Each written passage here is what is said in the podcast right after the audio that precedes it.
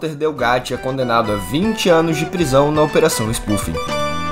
CPI mista do 8 de janeiro quer quebra de sigilos de Valdemar da Costa Neto, presidente do PL. E Carla Zambelli se torna ré por porte ilegal de arma de fogo. Um salve a todas e todos, muito bom dia, ou boa tarde, ou enfim, você sabe, né? Eu sou Olavo Davi e direto da Capital Federal te trago as mais importantes notícias de ontem, para que hoje você saia de casa em sintonia com o que rola no país, certo? Então vamos lá, rapidinho, no pé do ouvido.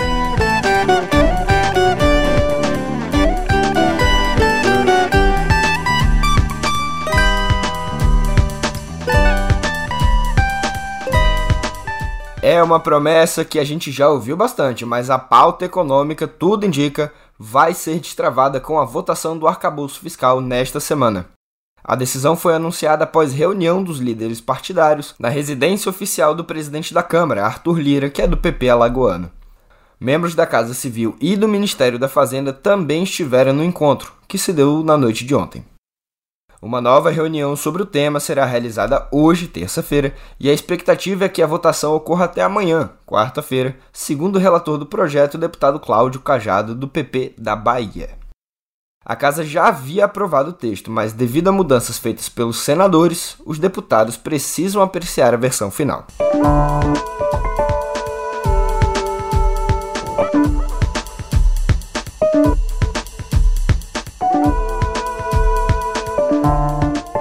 Pronto, a gente deu a notícia de política e em parte de política econômica primeiro, porque agora é só polícia e só investigação.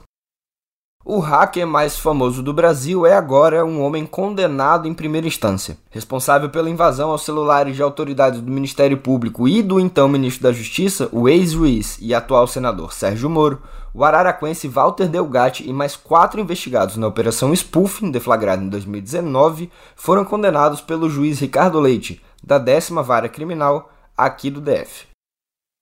De acordo com a sentença, as ações de Delgatti deixaram 126 vítimas. Ele foi condenado a 20 anos de prisão, mas ainda cabe recurso da sentença.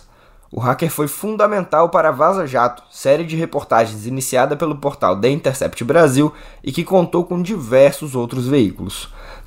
Tanto Moro quanto o ex-deputado Deltan Dallagnol foram às redes tecer provocações com a condenação de Delgatti. O hacker, que causou uma gritaria na CPI mista do 8 de janeiro na semana passada, teve de voltar ainda na semana passada à Polícia Federal, na sexta. Seu advogado, Ariovaldo Moreira, contou ao blog da Camila Bonfim, no G1, que Delgatti afirmou aos policiais que, nos 5 encontros que teve no Ministério da Defesa sobre as urnas eletrônicas, entrou pela porta dos fundos. Para o advogado, isso ocorria para que a presença do hacker não ficasse registrada. O ministro da Defesa, José Múcio, pediu à Polícia Federal os nomes dos militares que teriam se reunido com Delgatti para abrir uma sindicância e apurar as responsabilidades no caso. Relatora da CPI mista, Elisiane Gama, que é do PSD do Maranhão, pediu a quebra dos sigilos telefônico e telemático do presidente do PL, Valdemar da Costa Neto, por sua participação em tratativas com o hacker. O requerimento ainda tem de ser pautado no colegiado e aprovado.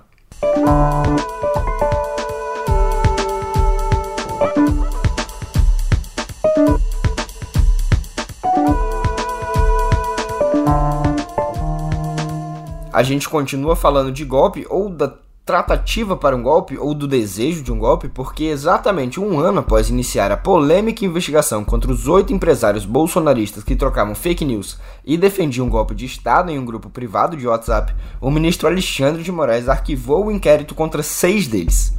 Afrânio Barreira Filho, dono do Coco Bambu, José Isaac Peres, da Multiplan, José Curi Júnior, do Shopping Barra World, no Rio, Ivan Vrobel, da W3 Engenharia, Marco Aurélio Raimundo, presidente da Mormai, e Luiz André Tissot, do Grupo Sierra. Meyer Nigri, fundador da Tecnisa, e Luciano Hang, da Avan, seguem como investigados. Curiosa e coincidentemente ou não, a decisão de Alexandre de Moraes se dá no mesmo dia da publicação do 4º episódio da série de podcasts Alexandre, da Thaís Bilenck, seguindo a investigação dela própria, que mostra os bastidores de algumas das decisões mais polêmicas de Alexandre de Moraes à frente do Tribunal Superior Eleitoral. Essa é uma delas.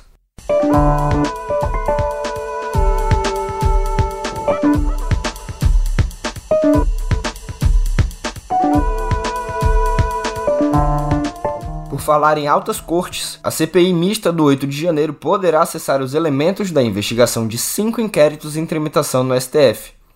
4 relativos aos atos golpistas de 8 de janeiro e 1 à milícia digital. O ministro Alexandre de Moraes alertou, entretanto, que o compartilhamento de dados não pode atingir as diligências em andamento, segundo ele, em face da possibilidade de prejuízo às investigações.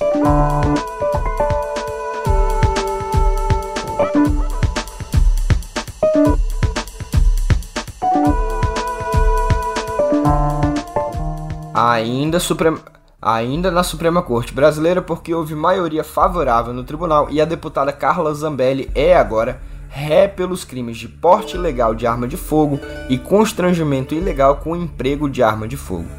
Isso se dá por causa daquele episódio às vésperas da eleição presidencial, em que Carla Zambelli, já reeleita deputada, sacou uma arma e perseguiu o jornalista Luan Araújo. A decisão veio com 9 votos favoráveis e 2 contrários. Adivinhem de quem? Sim, André Mendonça e Nunes Marques divergiram dos colegas. A denúncia partiu da Procuradoria-Geral da República e, agora, se transforma em um processo criminal.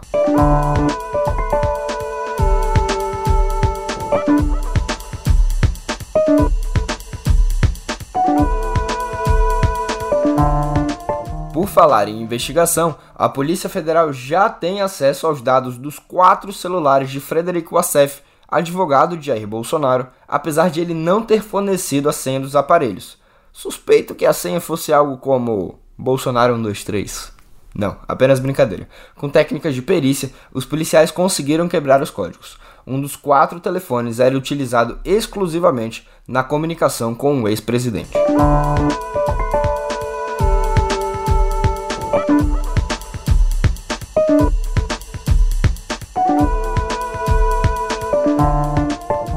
Prepara que vem porcentagem, porque uma pesquisa do Instituto Opinião a pedido do Congresso em Foco indica que 51,4% dos brasileiros que conhecem o caso das joias acreditam que Bolsonaro era o responsável pelo esquema de vendas de presentes recebidos em viagens oficiais. Para 27%, porém, ele não tem qualquer envolvimento com o episódio. Outros 21% não souberam responder. Para 61, quase 62% dos entrevistados, o ex-presidente sabia da venda das joias.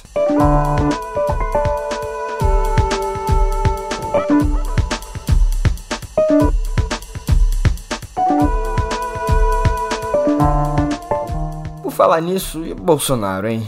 Será que ele foge para a Itália? Olha, talvez nem isso ele consiga. Olá, sou Pedro Doria, editor do Meio. E se Jair Bolsonaro fugir para a Itália? Ele tem direito à cidadania lá. Aliás, e se Bolsonaro fosse inteligente, o que ele teria feito do seu governo? Novamente, Itália. Temos muito a aprender sobre o pós-fascismo. O ponto de partida já está no YouTube do Meio, ou, claro, na sua plataforma favorita de podcast.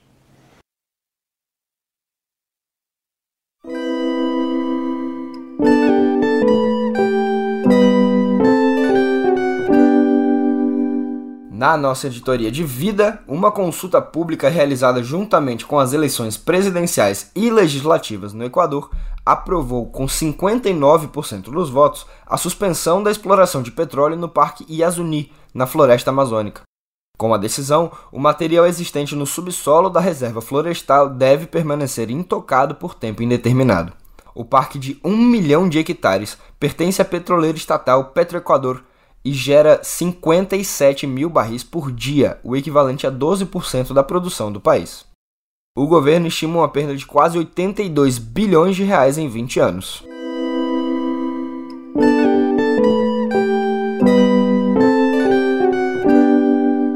Vamos falar de educação?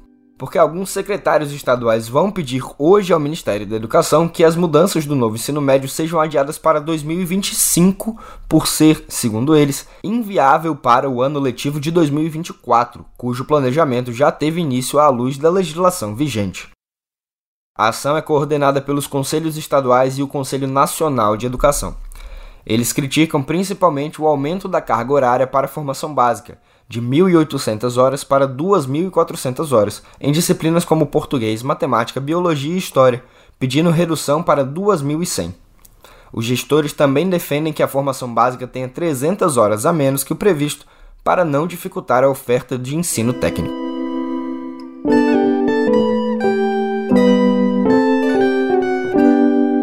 A gente já falou bastante de Supremo Tribunal Federal, mas a gente volta a falar disso porque outra maioria que se formou na Suprema Corte diz respeito à relação dos poderes públicos municipais e estaduais com as pessoas em situação de rua. Pelo entendimento da Corte, fica proibido que estados e municípios façam a remoção e o transporte compulsório de pessoas em situação de rua para abrigos. Também está vetado o recolhimento forçado dos seus pertences e o uso da arquitetura hostil, com aquelas barreiras que impedem o acesso dessa população a lugares públicos. Isso é o que o padre Júlio Lancelotti chama de aporofobia. É claro que ele não inventou o termo, mas o termo significa aversão aos pobres.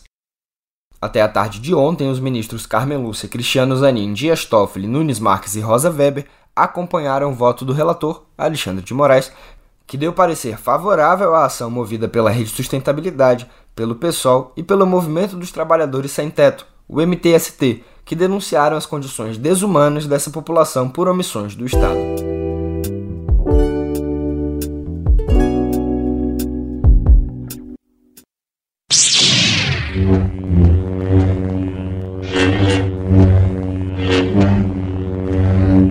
E atenção, atenção, fãs de Star Wars! A Disney Plus antecipou de amanhã para as 22 horas de hoje, ou seja, 10 da noite dessa terça-feira, a estreia de Ahsoka, a nova série passada no universo do Zhong, com um elenco de nomes consagrados como a protagonista Rosario Dawson e Mary Elizabeth Winstead. A trama acompanha a agora adulta Jedi Ahsoka Tano, antiga aprendiz de Anakin Skywalker, aquele mesmo, contra remanescentes do Império. A personagem, apresentada no desenho animado Guerra dos Clones, tornou-se uma favorita dos fãs e apareceu já encarnado por Dawson em O Mandaloriano, ou The Mandalorian.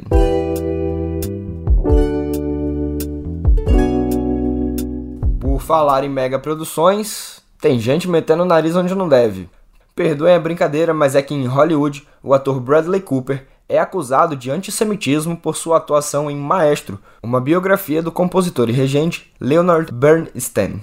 O músico, que era judeu, é um dos principais nomes da música clássica norte-americana e dirigiu até a Filarmônica de Nova York. Voltando ao filme, Cooper é criticado, na verdade, pela caracterização do personagem. Para se montar, o ator usa uma prótese nasal, já que o homenageado da obra tinha um nariz um tanto quanto avantajado. Para os críticos, porém, trata-se de um estereótipo da figura de um judeu. Só que ontem, a Liga Antidifamação, uma das mais importantes organizações judaicas dos Estados Unidos, saiu em sua defesa. Em nota, a entidade afirma que, embora judeus tenham sido frequentemente representados em filmes como criaturas maléficas com grandes narizes aduncos, não é o caso de Maestro. Os filhos de Bernstein também usaram as redes sociais para aprovar a caracterização. Então tá tudo certo, galera.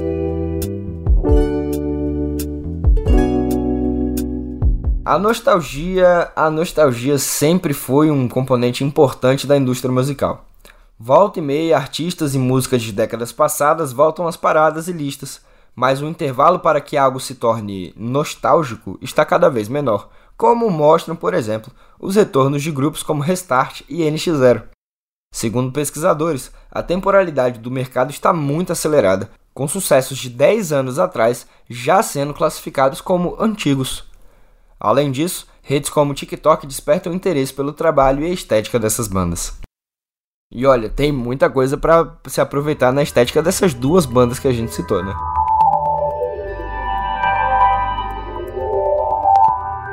Vamos falar de tecnologia? Bora!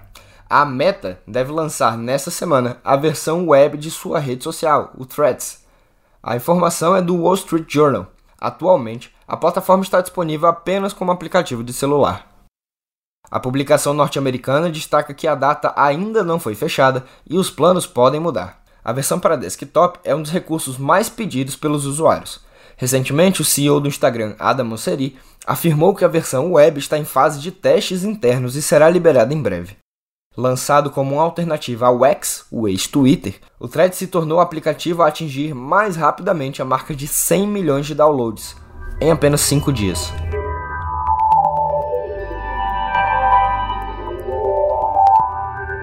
E esses 100 milhões de downloads, convenhamos, foi bem impulsionado pelas mudanças que o bilionário Elon Musk promoveu no X, ou o antigo Twitter. E o X, antigo Twitter, tá dando problema. Um problema atingiu as postagens da rede social no último fim de semana. Esse bug impedia a exibição de imagens anteriores a 2014. Até mesmo uma postagem com uma selfie de Ellen DeGeneres, da atriz Ellen DeGeneres, no Oscar de 2014, que se tornou a mais retweetada na época, estava sem sua imagem. Depois que o erro foi descoberto, a empresa garantiu que nenhuma imagem ou dado foi perdido e que o problema foi corrigido, mas que levará alguns dias para que a questão seja completamente resolvida.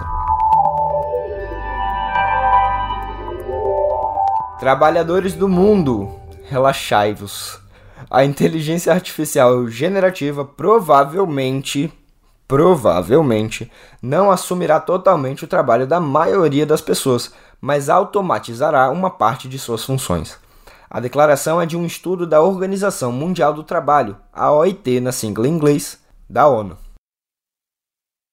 A agência alertou, no entanto, que o trabalho administrativo provavelmente será o mais atingido, potencialmente afetando mais as mulheres, dada a superrepresentação feminina neste setor, especialmente em países mais ricos. Ainda segundo a organização, o impacto mais importante da tecnologia provavelmente será o aumento do trabalho. Entendeu, né? Beleza. Entretanto, a OIT pondera que a não substituição dos empregos não deve ser vista apenas como algo tranquilizador, mas como uma oportunidade para lidar com as mudanças tecnológicas da atualidade.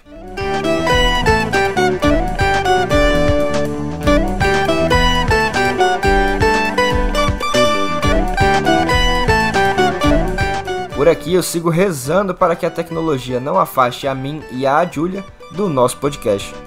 Vai que esses robôs são mais simpáticos que eu, né? Eu encerro agora com a promessa de voltar ainda nesta semana, sendo eu mesmo, não um robô qualquer. Gostou do programa? Não gostou do programa? Fala pra gente, segue o Canal Meio nas redes sociais, @Canal Meio, e siga também esse humilde escrevinhador que fica aqui falando besteira pra vocês, @Ultrolavo, em qualquer plataforma. Até!